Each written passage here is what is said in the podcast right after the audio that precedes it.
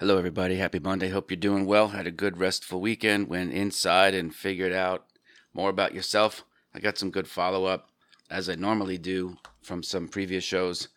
The question is, you know, why do you say that self knowledge is more important than intellectual knowledge, like what you know about trading?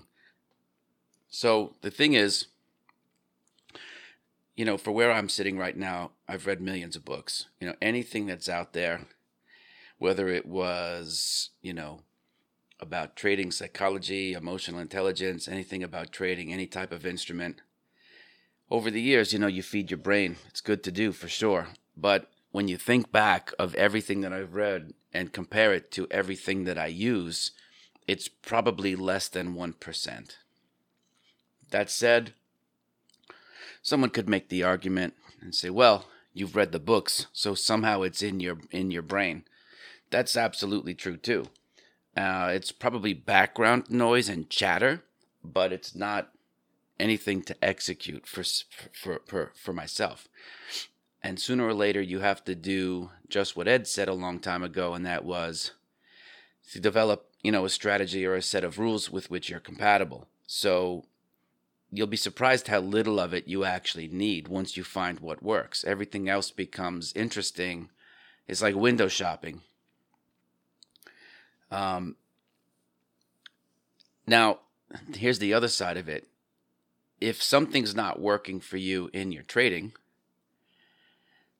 it's easy to go do an internet search and start learning new stuff intellectually because a lot of times you probably default to thinking that, well, my overlay isn't working right now, meaning the rules that I use 100% of the time don't happen to be working for the current market environment that we're in.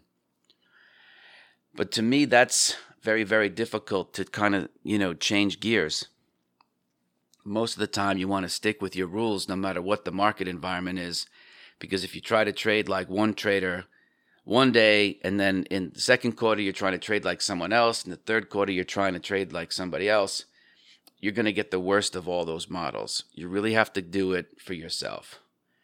And that's tricky. If you're coming from the investment advisory space, you know, you used to be able to say, well, you know, you can't time the market and, you know, you got to buy and hold. And at least that's what you say for your clients because you don't want them to be, you know, going to cash because you can't earn fees on cash. And two, um, you know, if the money's in cash, it's probably easier to transfer.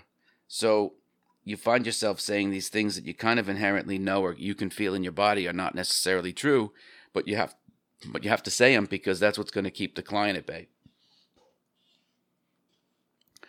So sooner or later you come to understand that you have to make some transactions, you have to address the concept of losing. Because if you're in a diversified portfolio with 30 names and a few of them go against you, you know, A, it's probably not your money, and two, you know you're you've convinced yourself if you say it over and over again that you can't time the market you know you'll sit there in a dirty diaper with some of those names against you realizing that even if you're up 15% it had you cut your losers you might be up 20% because that's how traders think. So i think when i say self knowledge is more important than technical knowledge, it's because if you don't know what makes you tick, if you don't know what makes what destabilizes you as a human being, you know, if you scare easy, you know, you're going to want to develop a set of rules that kind of takes that into consideration, right?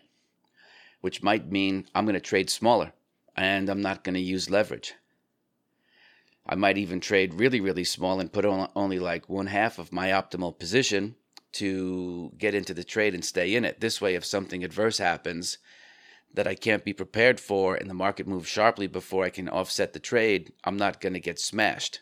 That helps me sleep at night and that at least helps me be in the game so that I can learn from doing. Because doing is going to teach you more than anything else. Because until you start to lose real money, you're going to find yourself in a tough spot. Um, so that's one of the reasons why I say, you know, you should put this all together as uh, you start to evolve your own strategy, take into account the type of market we're, environment that we're in. And that also goes for traders who've been around for a while.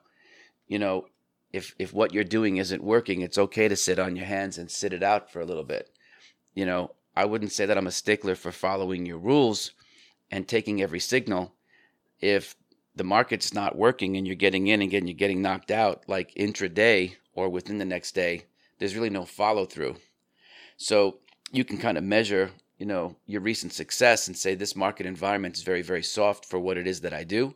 And I need to sit on my hands, or I need to cut my position size, or I need to just add one risk unit and see how that goes until I start to put some more points on the board. But knowing not to get destabilized, knowing, you know, you know, think about it. Knowing how many times did you see people blow up because they're trading too big or they're trading too frequent frequently? So you can avoid all that because you know who you are. You know what makes yourself tick. If you're a person who seeks revenge, well, then the market will definitely put you in a spot where you're going to want to do that. I'm going to talk a little bit more about that tomorrow. So, anyway, that's all I have for you today. I like to keep these things uh, bold and brief, give you something to chew on. Of course, if you want to reach out, you can reach me through the website's contact form. Otherwise, I wish you a great Monday and I'll see you tomorrow.